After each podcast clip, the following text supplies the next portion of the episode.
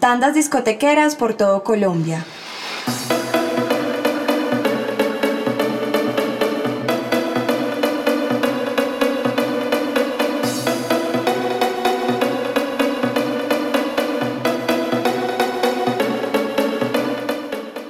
Solo ponen trans, solo ponen trans. En ese tiempo era por trans le decíamos dance, después ya le dijeron trans. Entonces todas las discotecas eran, eran crossover, pero esta era por tandas, entonces se tiraba la tanda de los... Ah, eso era muy chimba, porque la gente preguntaba, ¿a qué hora es la tanda de música discotequera?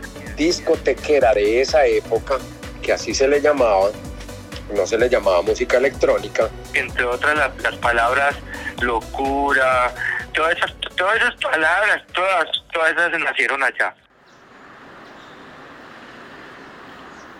Nos consiguieron un contacto de inaugurar en su época la discoteca más bacana que había en toda Sudamérica, que quedaba en, en, una, en un resort en San Andrés.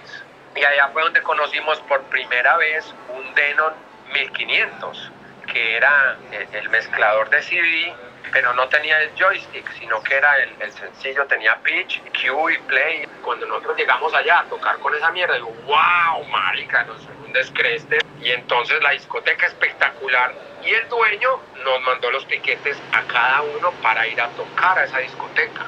Estuvimos una semana haciéndole fiesta a los 11 de los colegios que se iban de paseo para San Andrés, inauguramos la discoteca y le hicimos fiesta toda la semana a todas esas excursiones de esa semana.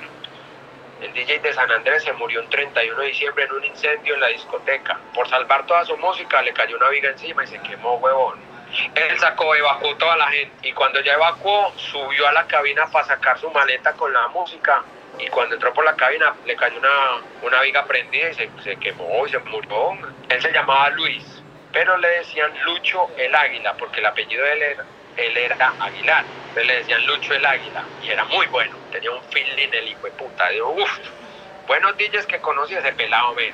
Nosotros tuvimos una, algo, una época muy bonita que viajamos por toda Colombia haciendo tour. Reuníamos, conseguíamos patrocinadores, por decir a Bianca, Piccolo, y hacíamos un tour por toda Colombia con el DJ mejor de cada ciudad, un representante de cada ciudad. Entonces hacíamos una fiesta en Medellín, otra fiesta en Bogotá, otra fiesta en Cali, otra fiesta en Barranquilla, otra en Santa Marta, otra en Cartagena, otra en San Andrés, otra en Bucaramanga y así nos íbamos de tour por toda Colombia.